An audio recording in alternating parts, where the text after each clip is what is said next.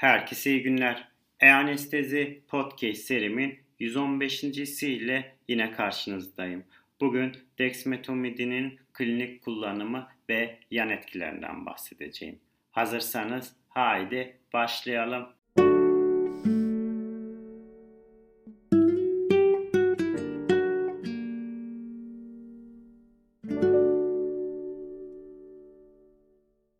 Herkese iyi günler. E-Anestezi Podcast serimin 115.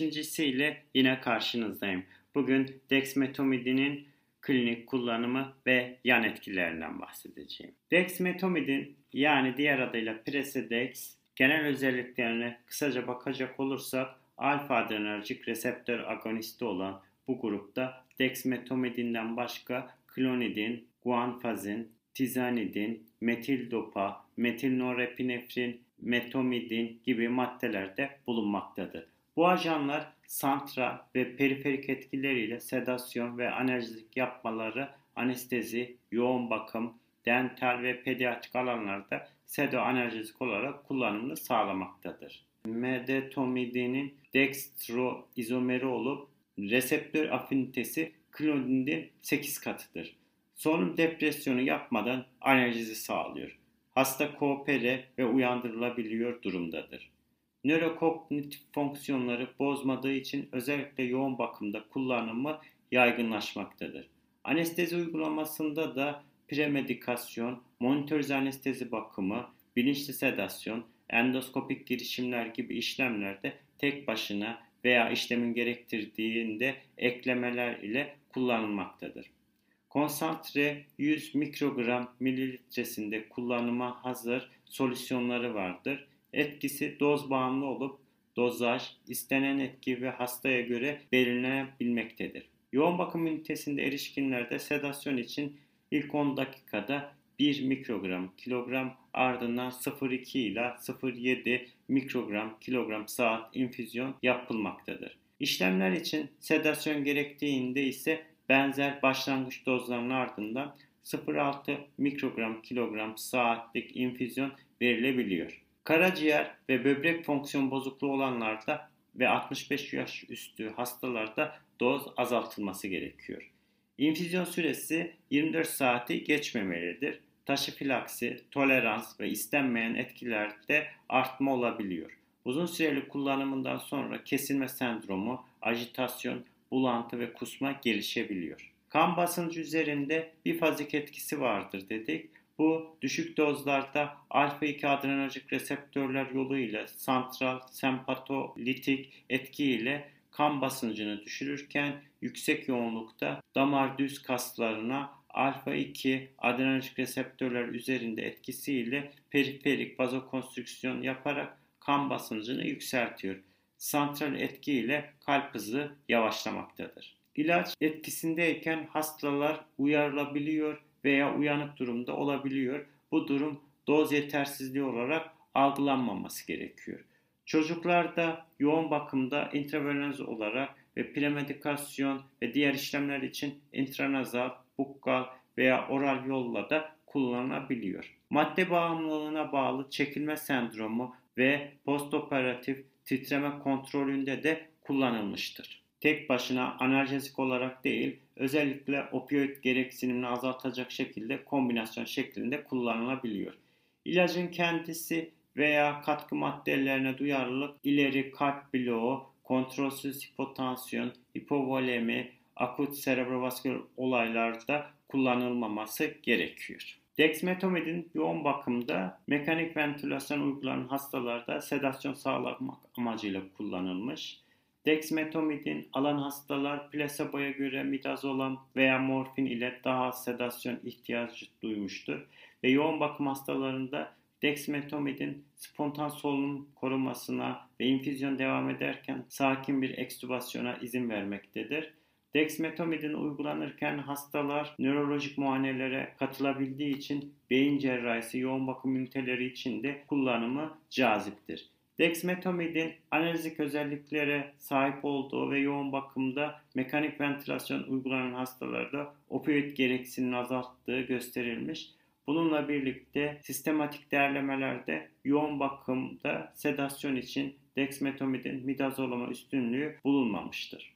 Dexmetomidin ayrıca prosedürel olarak sedasyon içinde kullanılabiliyor ve dexmetomidin uyanık fiberoptik entübasyon sırasında sedatif bir ajan olarak çalışılmış. Spontan ventilasyonu koruması bu ilacın yararlı hale getirmektedir. Dexmetomidin tipik olarak 15 dakika zarfında 0,5 ila 1 mikrogram kilogram yükleme dozunu içeren ve bunu 0,2 ila 0,7 mikrogram kilogram saat infüzyon dozu izlemektedir.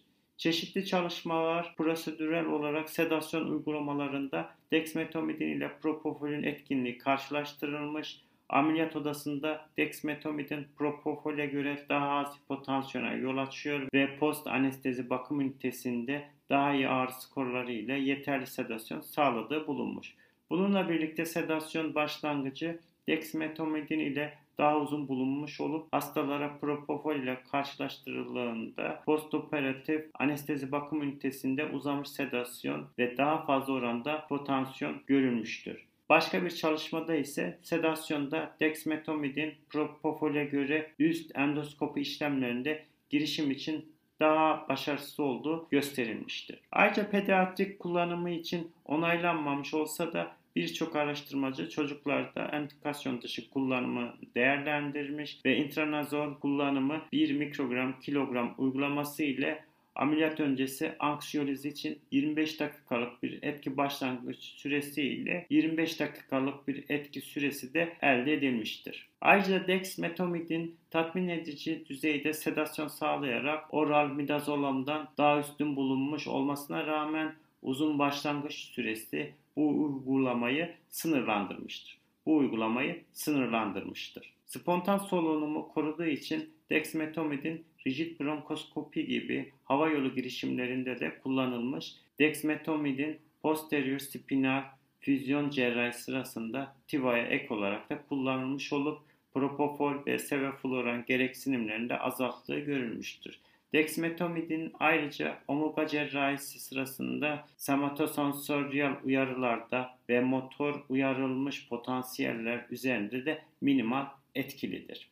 Dexmetomidin deliriumun önlenmesi için de araştırılmış bir metaanalizde alfa ikagonistlerini oral, intravenöz veya kaudal yoldan verildiğinde delirium azalttığı bulunmuş. Intravenöz bolus veya infüzyon ile verilen dexmetomidin derlenme deliriumu azalttığı da gösterilmiştir. Plasebo ile karşılaştırıldığında dexmetomidin uyanma sırasında ortaya çıkan delirium insidansı biraz uzamış derlenme süresiyle birlikte %47'den 2.8'e düştüğü bulunmuş başka bir çalışmada. Dexmetomidin rejyonel anestezi için lokal anestezik adjuvan olarak da araştırılmış ve dexmetomidin lokal anestezik ile birlikte intratekal olarak uygulandığında hem motor hem de duysal bloklar uzadığı bulunmuş. Brachial plexus bloğunun bir parçası olarak da dexmetomidin perineural enjeksiyon bloğun süresini uzatmış olmasına rağmen bu istatistiksel olarak anlamlı bulunmamıştır. Dexmetomidin lokal anestezi adjuvan olarak potansiyel faydasını tanımlamak için daha ileri çalışmalara ihtiyaç duymaktadır. Yan etkilerine bakacak olursak dexmetomidin başta yan etkisi hipotansiyon, bradikardi, ağız kurulu, mide bulantısı ve hipertansiyondur. Bradikardi insidansı %40 gibi yüksek bir oranda bildirilmiş ve atropin, efedrin veya sıvı uygulaması ile yönetilebilmektedir. Dexmetomidin uygulamasıyla birlikte ciddi bradikardi ve kardiyak arrest gelişen hastalara ait olgu sunumları da mevcuttur. Bununla birlikte bu raporlarda dexmetomidin kardiyak arrestlerin tek nedeni olarak görülmemesi gerekiyor. Bu nedenle bradikardiyi tolere edemeyen hastalarda veya bradikardiye neden olan ilaçları olan hastalarda dexmetomidin kullanılmasına dikkat edilmeli.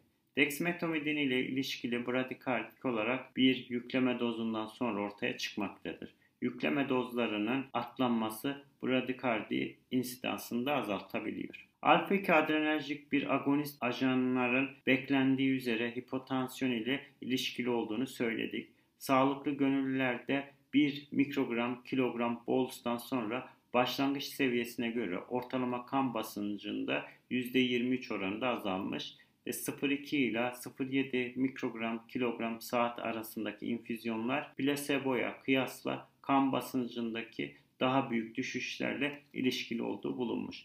Kan basıncı herhangi bir belirgin rebound etkisi olmaksızın tedavi kesilmesinden sonra 6 saat içinde eski haline dönmektedir.